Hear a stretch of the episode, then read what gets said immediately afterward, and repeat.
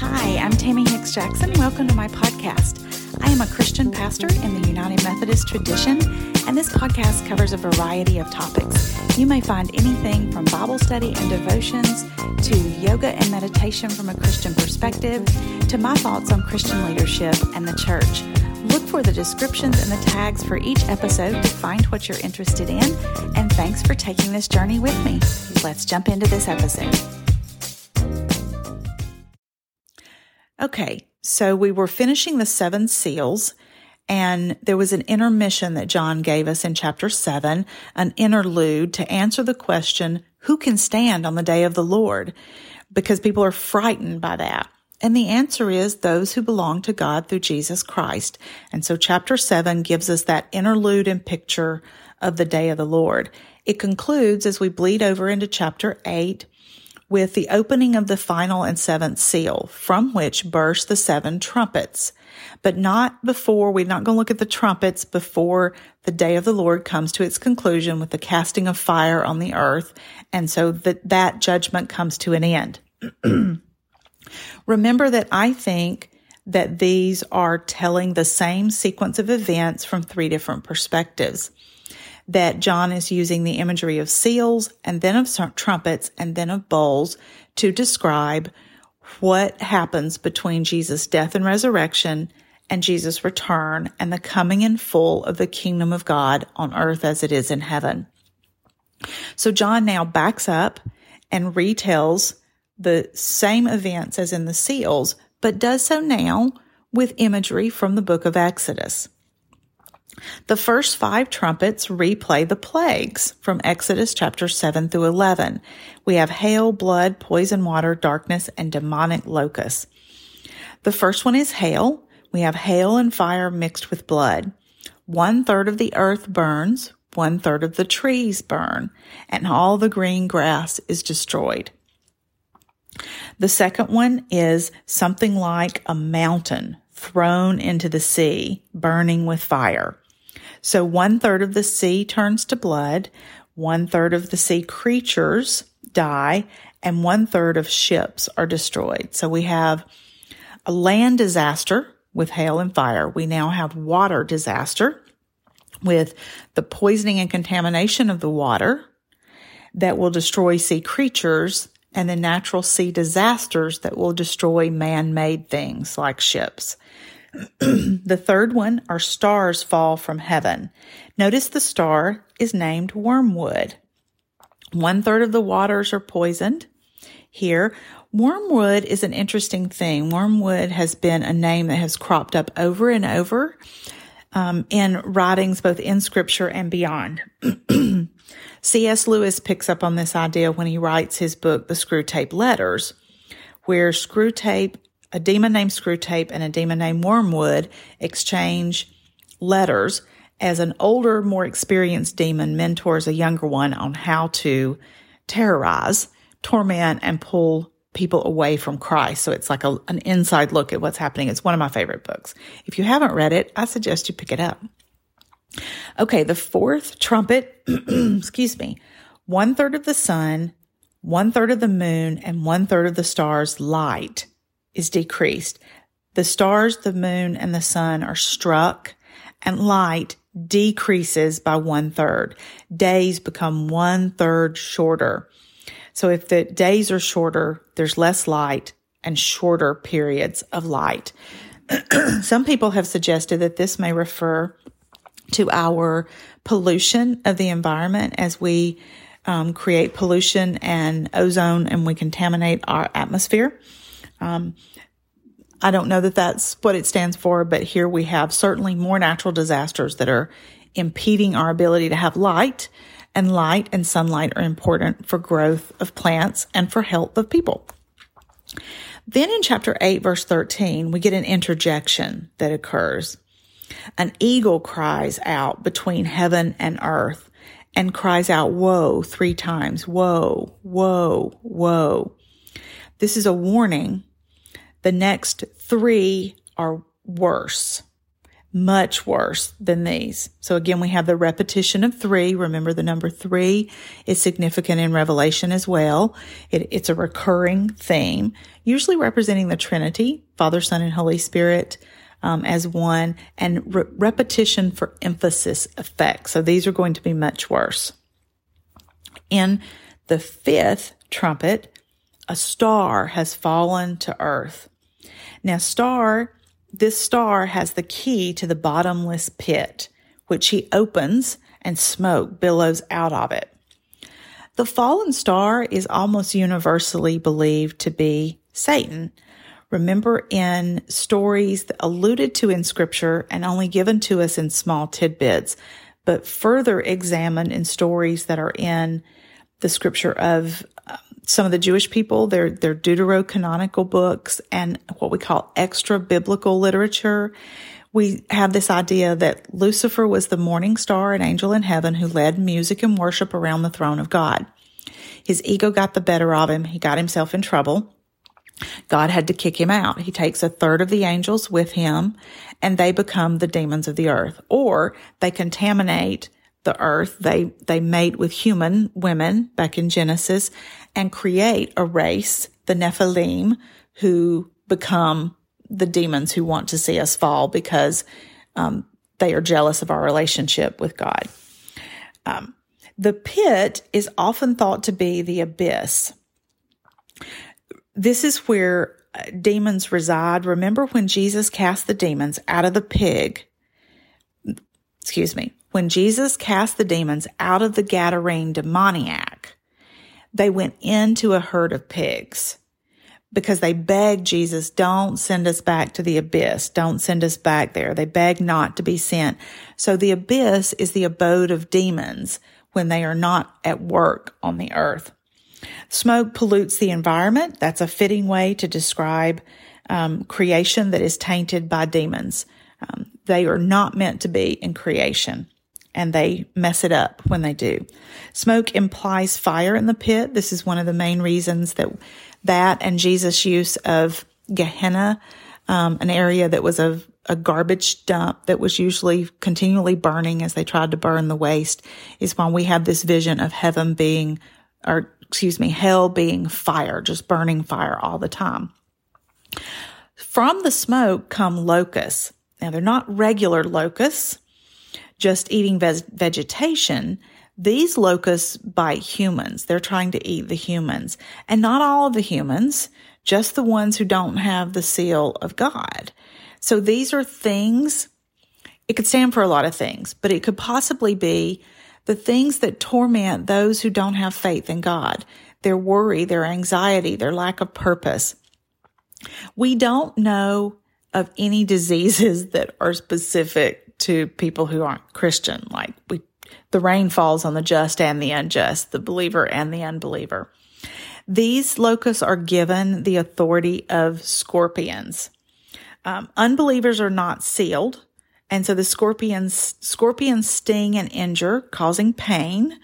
Um, troops who invaded areas in the ancient days were often described as like being the, like the descending of a swarm of locusts. So there's a lot of imagery put together here. I believe as we journey toward the second coming of Christ and the coming of God's kingdom in full, what we have is that those who don't belong to Christ have more anxiety and worry about that than those of us who do. We are able to believe in the goodness of God and the final rev- resolution of all that is happening. This lasts for five months. Some have suggested that the painful sting of the locusts, who are able to sting like a scorpion as well, causes a pain that lasts for five months.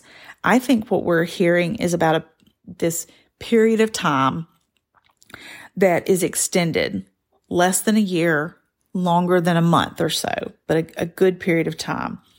It also mentions here that they cannot die or they do not die. Like it's an excruciating pain that they can't stop the pain, but they also can't kill themselves to get away from it.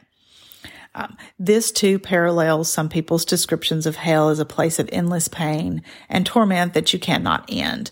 Um, some that's why some people see this as a prelude to the fact that um, believers will not experience pain, but unbelievers who will be sentenced to hell will be tormented there. That timeline doesn't necessarily line up, but I see where they're getting the picture from. I think it's just talking about how we struggle with not understanding, um, not knowing and believing that there is a God who helps us in the midst of the pain and will eventually bring the pain to an end. We think this is all there is. So all we can do is try to escape from the pain through whatever pleasure we can because there's no real purpose. But that's not what believers believe. We believe there was a good plan that we've messed up, that God will one day set right when he comes in his fullness and brings his justice or his judgment. Okay. Chapter 9 verses 7 through 11 describe the locusts and the description of the locusts are an amalgamation of Old Testament images that come to us from Joel's chapter 1, Joel chapters 1 and 2. I'm stumbling over my words a lot today. Ezekiel chapter 38 and Daniel chapter 11. Finally, we come to the sixth trumpet and the sixth trumpet releases the four horsemen that came out of the first seal.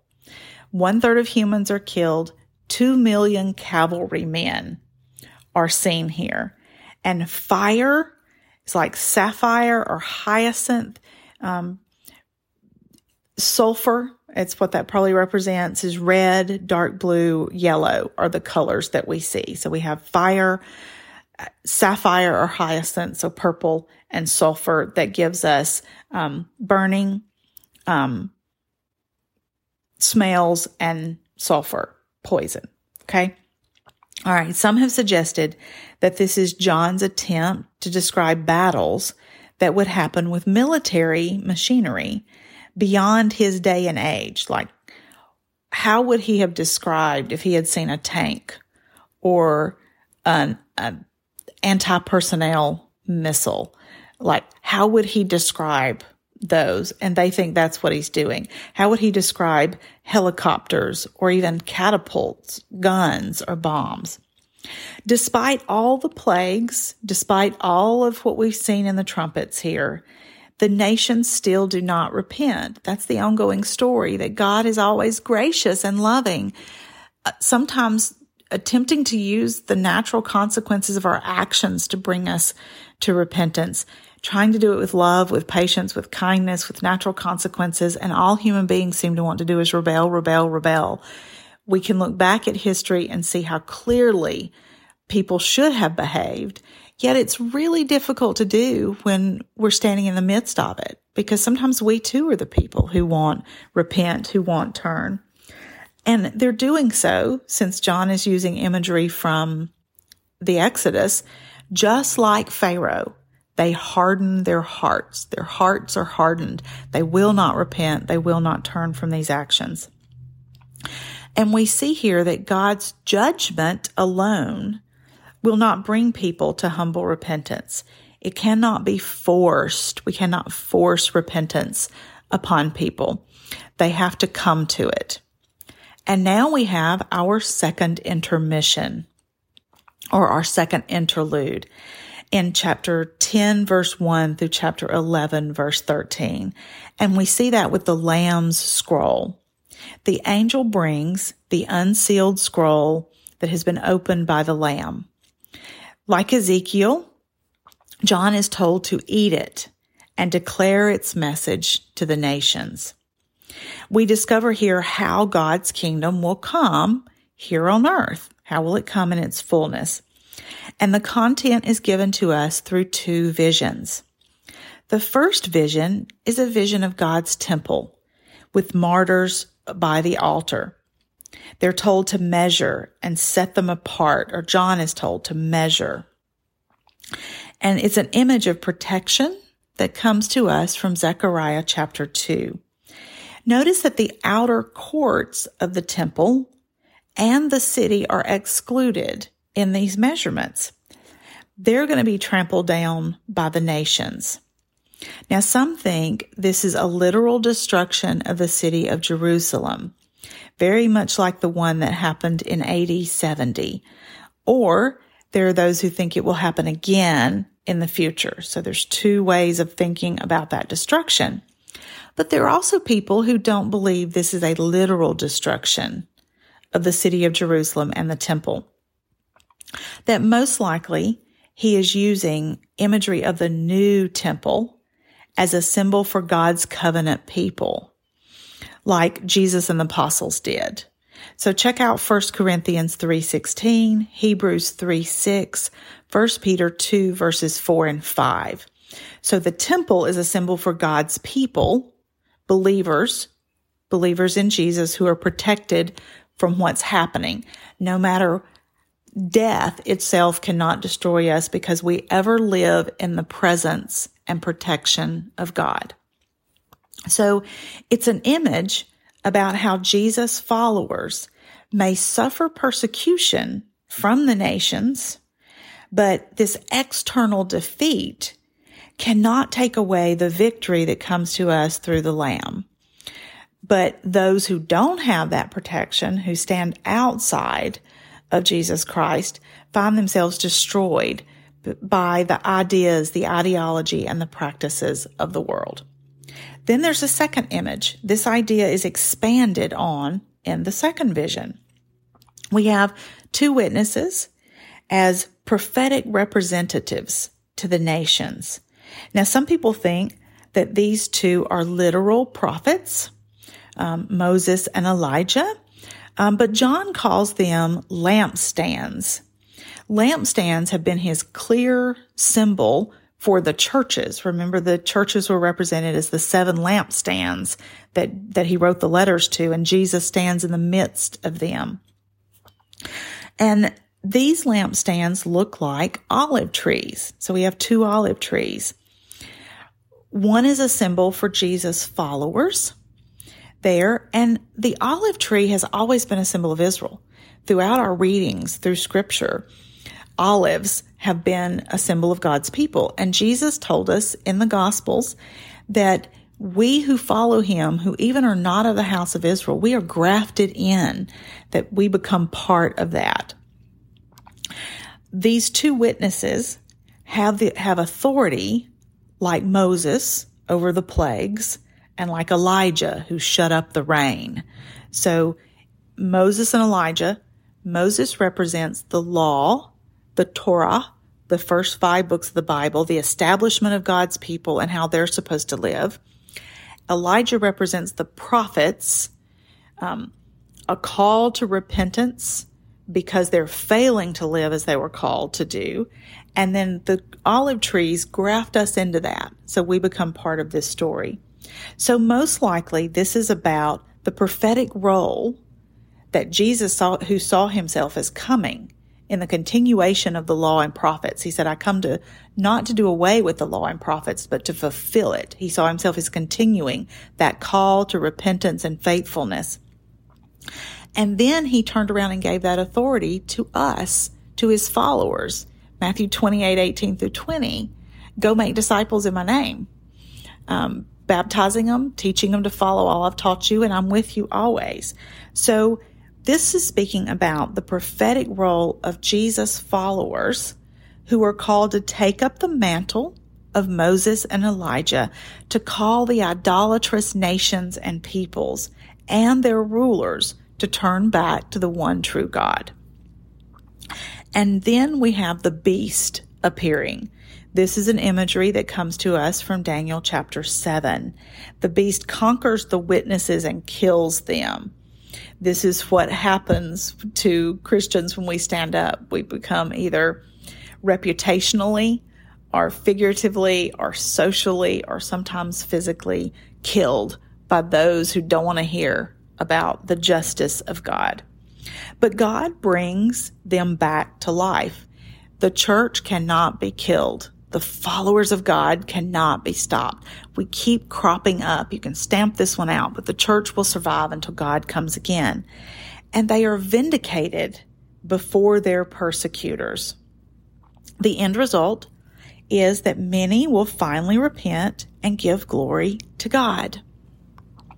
So it is sometimes through the very ways that the world turns on us and rejects us as followers of Jesus Christ and the way we respond to that persecution and rejection that may very well be what brings people to God. And yet sometimes we are so very scared to stand up, to be the people of God, to dare to be different. So let's stop and consider the story so far. God's warning judgments through seals and trumpets have do not generate the repentance among the nations that is hoped for. Just like Pharaoh with the Exodus plagues, they only hardened their hearts. The Lamb, however, conquered his enemies by loving them, by dying for them. And now the Lamb's scroll reveals that the mission of his army, the church, is to do the same that God's kingdom will be revealed when the nations see the church imitating the loving sacrifice of the Lamb, not killing their enemies, but dying for them. This is why I believe Christians have it so wrong right now as we try to take over governments. We try to push agendas of Christianity through worldly means when what the world needs is to see us imitating the loving sacrifice of Jesus Christ, our Lamb. God's mercy shown through Jesus' followers is what will actually bring the nations to repentance.